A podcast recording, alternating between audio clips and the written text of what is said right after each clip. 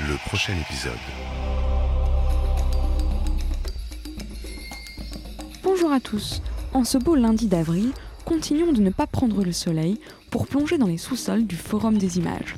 Car ce week-end, le festival Sérimania continue de battre son plein et ce sera le cas jusqu'à samedi prochain. Aujourd'hui, nous écoutons Pacom Tielman.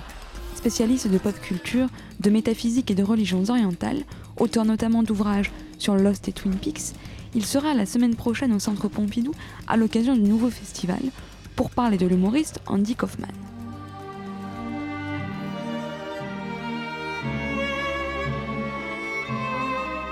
Mais en attendant, il sera aussi samedi à Sérimania pour parler avec Sarah Ashtuel de la série peut-être philosophique The Leftovers.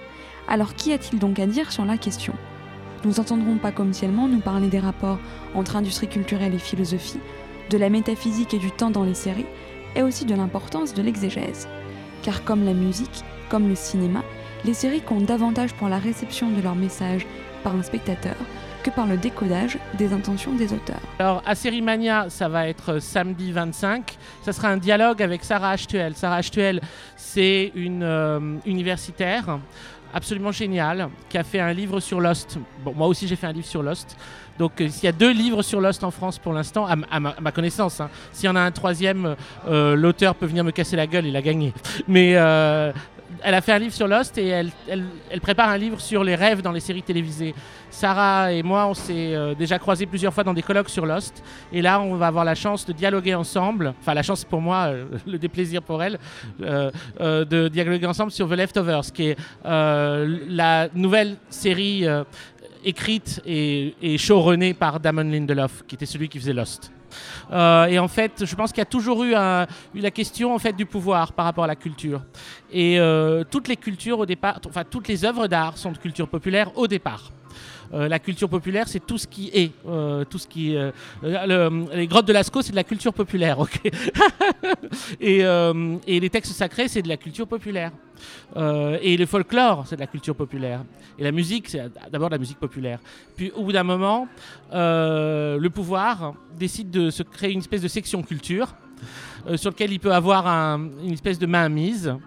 Et euh, par rapport à ça, il décide ce que le peuple doit écouter et ce qu'il ne doit pas écouter. Et on se rendra compte que dans le passé, très très longtemps en tout cas, euh, la culture populaire euh, était une culture d'émancipation, tandis que la culture d'État était une culture de culpabilisation et, de restriction. Et il y, a- eu des changements, il y a eu des changements surtout au dernier siècle, parce qu'avec ce que nous, faussement, on appelle culture pop, se mélange la culture populaire et la culture de masse, qui sont deux choses assez différentes. La culture de ce qui les différencie avant tout, c'est que la culture popu- populaire est faite par des gens qui aiment ce qu'ils font. Et la culture de masse est faite par des gens qui n'aiment pas ce qu'ils font, mais qui pensent que ces cochons de public peuvent bien bouffer ça. Euh, je crois que si on doit parler du temps dans les séries télévisées, il faut parler du temps du spectateur des séries, qui est un temps beaucoup plus étendu que celui des spectateurs de films, et même des lecteurs de romans. Et le temps de l'écriture, qui est aussi étalé, qui est étalé comme le temps du spectateur. Une bonne série, à la différence d'un bon livre ou d'un bon film, le spectateur a commencé à la voir alors que le- le- les, mecs n'ont pas terminé de l'écrire. et donc, on se retrouve dans un, dans un, dans un récit et on doit faire confiance à ce qui va s'y passer pendant très longtemps. Euh, Leftovers, c'est la plus euh, outrancièrement comme ça parce qu'elle débarque avec euh, un événement surnaturel, the sudden departure, le départ soudain de 2% de la population terrestre. Et on reprend la série immédiatement trois ans plus tard, alors que tout s'est réorganisé depuis cet événement et beaucoup de choses ont changé. Et euh, la série euh, part d'un roman euh, qui est traduit en français sous le nom Les Disparus de Mapleton de Tom Perrotta, mais elle apporte une dimension que le roman n'a pas, elle apporte la dimension métaphysique de Damon Lindelof. Le roman est assez profane, c'est-à-dire qu'en fait, c'est comme si la dimension sacrée de l'existence humaine avait toujours besoin d'un médium différent pour s'exprimer. Et le médium pendant les années 70, ça a été la musique. Euh, pendant les années 60 aussi, enfin pendant 60-70, euh, nulle part ailleurs que dans la musique populaire, on pouvait entendre la, métaphysique de son époque. Et euh, là, depuis, oui, depuis au moins Twin Peaks, Twin Peaks et Buffy, la, vraie fresque, ça crée ses, cris à travers des séries et des séries qui, c'est vrai, peuvent, être considérées comme chacune les moitiés de l'autre ou les répondants. Euh, c'est des séries qui sont le plus ouvertes possible. Mais ça, c'est quelque chose qu'on avait déjà au cinéma, dans les films au choix de Kubrick ou d'Antonioni. Et en fait, c'est pas tant que ce soit un film ou que ce soit des séries qui posent des questions, c'est plutôt nous qui posons les questions. Vous voyez? Euh, Je suis pas sûr que Lost ou Leftovers posent des questions. À mon avis, on leur pose des questions. Et elles nous, elles nous répondent par des énigmes. C'est-à-dire qu'en fait, on leur pose des questions et on y cherche des réponses.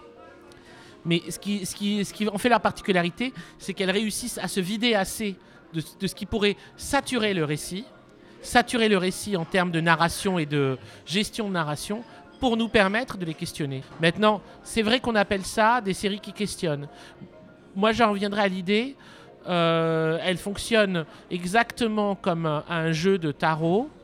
Le jeu de tarot ne nous pose pas des questions.